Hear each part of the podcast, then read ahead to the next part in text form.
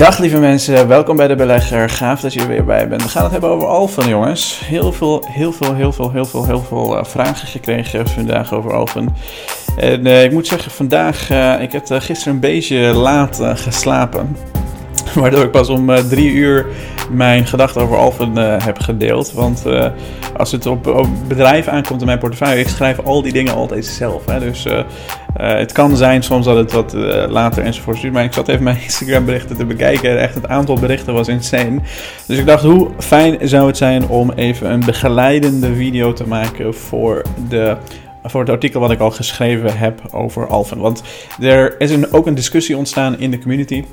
Er zijn veel mensen die verschillende vragen hebben. Dus ik hoop een beetje met deze video uh, in te gaan op de vragen die ik zag in de groep van Alphen.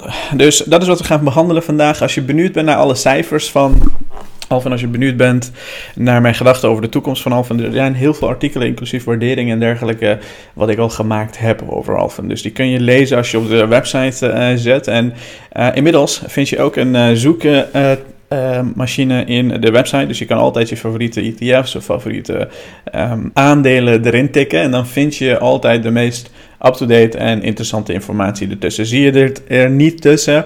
Stuur mij persoonlijk even een berichtje op Instagram of stuur een mailtje naar support.debelegger.nl. Dan zullen we zien of we daar wat leuks over kunnen schrijven.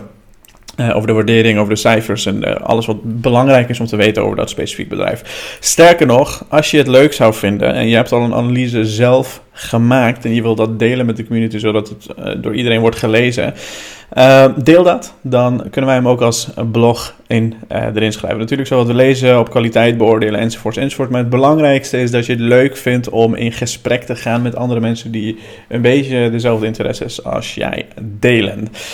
Goed, um, laten we even kijken naar wat voor discussies er zijn gestart in de community.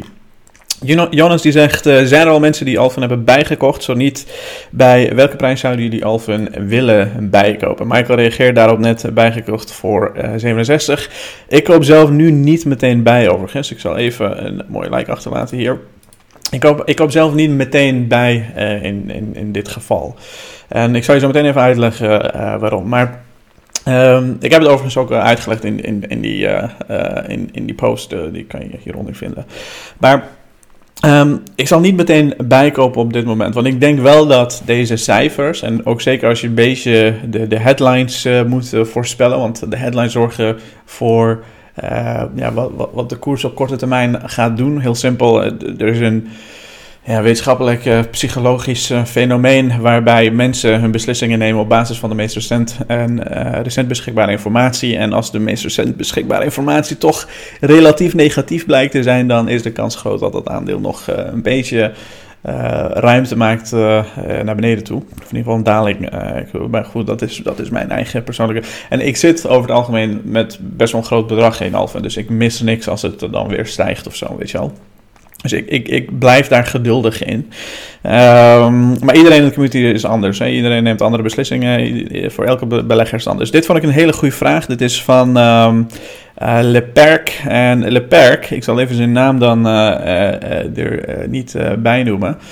Um, want dat heeft hij niet in zijn, in zijn profiel gezet. Dus ik ga ervan uit dat hij niet wil dat zijn naam wordt genoemd. Maar hij stelt een hele goede vraag en Leperk die zit al heel erg lang in de community.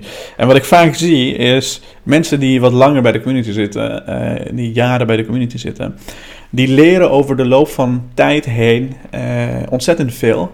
En op een gegeven moment snappen ze het en zijn ze soms ook een stuk beter erin dan ik. En dat is precies wat ik met mijn kanaal wil bereiken. Ik wil idealiter dat jullie mij op een gegeven moment gewoon niet nodig hebben en zelf beleggingsbeslissingen kunnen nemen. En alleen hier nog zijn, omdat je het leuk vindt, oprecht leuk vindt om met andere mensen bezig te zijn die het ook, uh, die beleggen ook interessant vinden.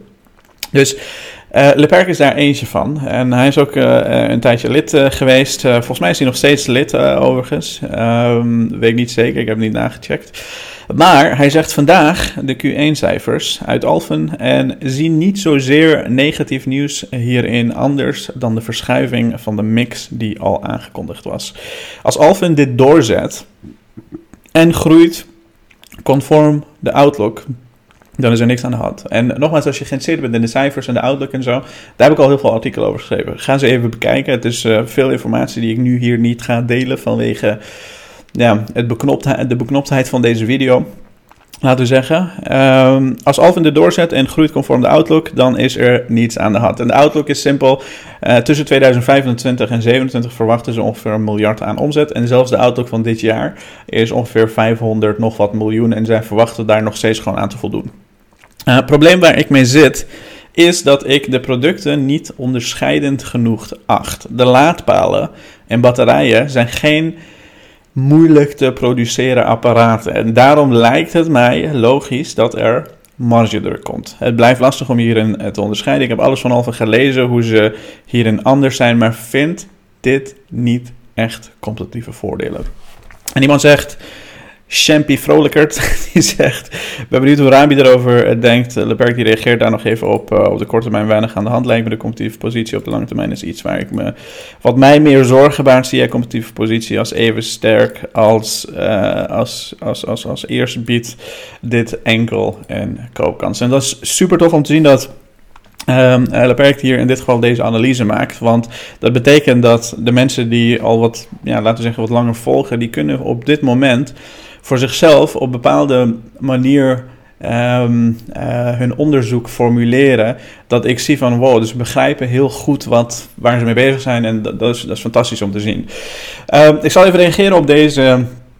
Uh, uh, op deze bevindingen van Leperk. Uh, ik bezit toch relatief veel Alphen, dus dan kan ik ook even vertellen waarom ik denk dat Alphen toch een best wel competitieve uh, positie heeft bemachtigd voor de komende tijd. Ik denk voor op zijn minst de komende vijf jaar maak ik me geen zorgen persoonlijk over Alphen. Misschien over tien jaar, ja, dat is altijd lastig te peilen. Maar um, uh, uh, ik denk dat het over tien jaar misschien ook wel goed zou kunnen komen. Maar goed, we gaan het, we gaan het zien. Ik bekijk het natuurlijk van kwartaal tot kwartaal, van jaar op jaar, om te zien of mijn thesis blijft, uh, zich blijft afspelen. En ik zie op dit moment geen enkel probleem. Zeker ook, ook niet voor de laadpalen overigens. Uh, voor 2030 zijn er ongeveer 1,7 miljoen laadpalen nodig in Nederland alleen al. En Alphen die opereert over de hele wereld, specifiek in Europa. Um, dus in Nederland alleen al heb je ongeveer 1,7 miljard laadpalen nodig. In heel Europa is dat een, een, een stuk meer. En we zijn daar nog lang niet. Als je kijkt naar de cijfers van ABN AMRO, dan zie je dat uh, we nog maar op 200.000 zitten. Dus er is heel veel groei nog steeds daarvoor voor Alphen. En... Uh, we zien wel dit jaar dat er een stuk minder vraag is naar die laadpalen. Dus je ziet ook, de reden dat het ook gedaald is, is je ziet een stuk minder vraag naar laadpalen. Sterker nog, het is ongeveer 14% eh, gezakt uh, uit mijn hoofd. Uh, je ziet ook dat de EBITDA, oftewel de winstgevendheid van Alphen, een stuk geraakt is. Overigens, als je nog steeds zit te luisteren naar deze video, zitten nu er wat zo'n 8 minuten in. Laat even een like achter. Ik zou het ontzettend waarderen als je een like achter laat op deze video's. Deel het met mensen waarvan jij denkt dat zij ook dit soort onderwerpen interessant vinden. Zodat dit soort content gedeeld wordt.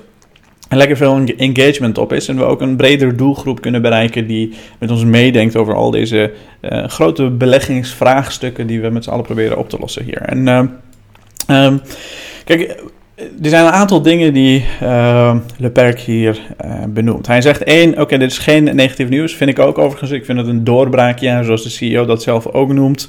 Een doorbraakjaar voor Alphens energieopslagsystemen. Dit groeit uh, het is verviervoudigd, in, in, in, eh, de omzet is verviervoudigd uh, daarin. En dat is idealiter wat je wil zien. En dat is ook een van de competitieve voordelen bijvoorbeeld. Heel veel andere bedrijven die een beetje in die segment zitten van de laadpalen, EV, batterijen, dat soort zaken. Die focussen zich vaak op één ding. Of het is energy storage, of het is uh, de laadpalen, of het is energieopslagsystemen, of wa wat dan ook. Of het zijn smart grids enzovoorts. En Alphen die heeft een vrij, en dat is wat ik vind dat, uh, waarom ik vind dat het competitieve voordelen heeft. Het heeft verschillende businessmodellen. En die verschillende businessmodellen, ik heb het ook vaak uitgelegd in mijn vorige video's over Alphen en ook in mijn vorige analyses. Die verschillende businessmodellen zijn ontzettend belangrijk. Ten eerste, het zorgt ervoor dat in tijden zoals deze, wanneer er minder vraag is naar laadpalen, dat de omzet, oftewel de omzet uit uh, energie uh, storage systems of uh, opslagsystemen, dat die verviervoudigt, waardoor de omzet van Alpha nog steeds zo'n 19% groeit. Want zonder die extra businessmodellen zou ze dat niet lukken. En en wat daarin belangrijk ook is, is Alphen die bouwt. Kijk, als je een bedrijf bouwt, Waar bestaat onderaan de streep een bedrijf uit? Het bestaat uit getalenteerde mensen die samenkomen en die een bepaald, laten we zeggen, issue oplossen die uh, voor een heel groot gedeelte van de mensen waarde levert. En die mensen die geven ze een competitief voordeel, want die werken daar en die werken niet bijvoorbeeld bij de concurrenten. En uh, omdat ze daar werken, bouw je over de loop van tijd heen ook netwerken en relaties op met bijvoorbeeld uh, leveranciers en klanten. En um, in dit geval je ziet het ook in mijn post. Zij hebben een hele lange termijn contract binnengehaald met steden. En dat is niet de enige.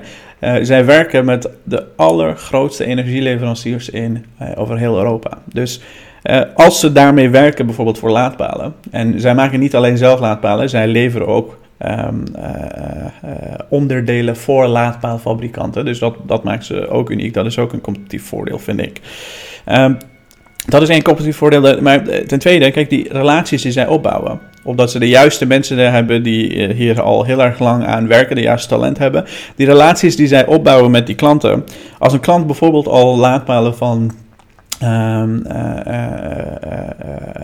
heeft, dan kunnen ze ook de energy storage systemen makkelijk verkopen aan diezelfde klant. Want ze hebben daar al een relatie mee, een vertrouwensrelatie.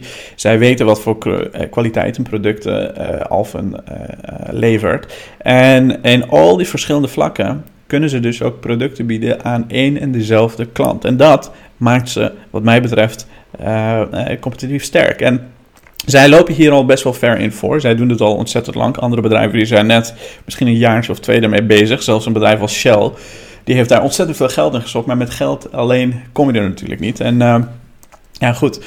Ik, ik, dat vind ik de grootste competitieve voordelen van Alphen. Ten eerste, als het op laadpalen aankomt, zij maken niet alleen laadpalen, zij leveren ook laadpaal, um, uh, de, de, ja, laten we zeggen, onderdelen aan andere bedrijven die laadpalen maken. Dus dat is best wel een groot competitief voordeel, vind ik. Ten tweede, zij waren hier als allereerste mee bezig. Dus zij hebben alle talent en alle know-how, kennis in pacht om dat goed te kunnen doen. En zij uh, lopen ook voor in, uh, in, in, in, in, in, in uh, het kunnen produceren van deze dingen op schaal. Hoeveel bedrijven, als jij nu bijvoorbeeld energieopslagsystemen wil gaan maken of even laadpalen bedrijf wil oprichten, hoe ga je dat op schaal tientallen duizenden van die dingen produceren? Um, Alphen loopt daarin voor, zijn nu ook bezig met een nieuwe fabriek te bouwen. Om zeker aan al die grote vragen te kunnen voldoen voor, voor de lange termijn. Dat is precies wat je wil zien. Je wilt zien dat die, dat bedrijf al dat geld blijft herinvesteren, blijft groeien. En meer van dat soort uh, dingen blijft maken. En ik denk wel degelijk dat er marge druk komt. Dat is altijd zo. Als een bedrijf jong is, een bedrijf nieuw is, voorloopt op dingen, hebben ze in het begin vaak hoge marges. Later uh, zal dat wat minder zijn. Maar later profiteren ze van andere dingen. Een van de dingen is natuurlijk schaalvoordelen. Hoe groter ze zijn, hoe goedkoper ze bepaalde dingen kunnen inkopen. Uh, hoe groter ze eh, worden, hoe meer ze van die dingen kunnen maken, hoe meer klanten ze zullen krijgen, enzovoorts, enzovoorts. Dus er zijn voordelen en nadelen wat dat betreft. Uh, margedruk zal er zeer zeker zijn. Maar als Alphen deze groei blijft bewerkstelligen en ze blijven de juiste dingen doen, en ik denk dat ze dat aan het doen zijn, dan zie ik persoonlijk geen issues. Dus dat vind ik de competitieve voordeel. Ik hoop dat een beetje mijn gedachten uitlegt. Ik uh, heb er toch even 14 minuten voor genomen om erop te reageren. En overigens, als je het interessant vindt, de community gedeelte op de website vind je hieronder in de menu onder community. Of als je de app downloadt, dan is het daar ook. En het is een stuk makkelijker in de app, want daar zie je geen advertenties, helemaal niks. Uh, alleen de community gedeelte en dan kan je met andere beleggers, met serieuze beleggers in gesprek. Goed, dank voor het kijken. Ik hoop dat je wat had aan deze video's. Ik hoop dat mijn gedachten over Alphen een beetje uh, duidelijk zijn. En ik zie je terug de volgende keer.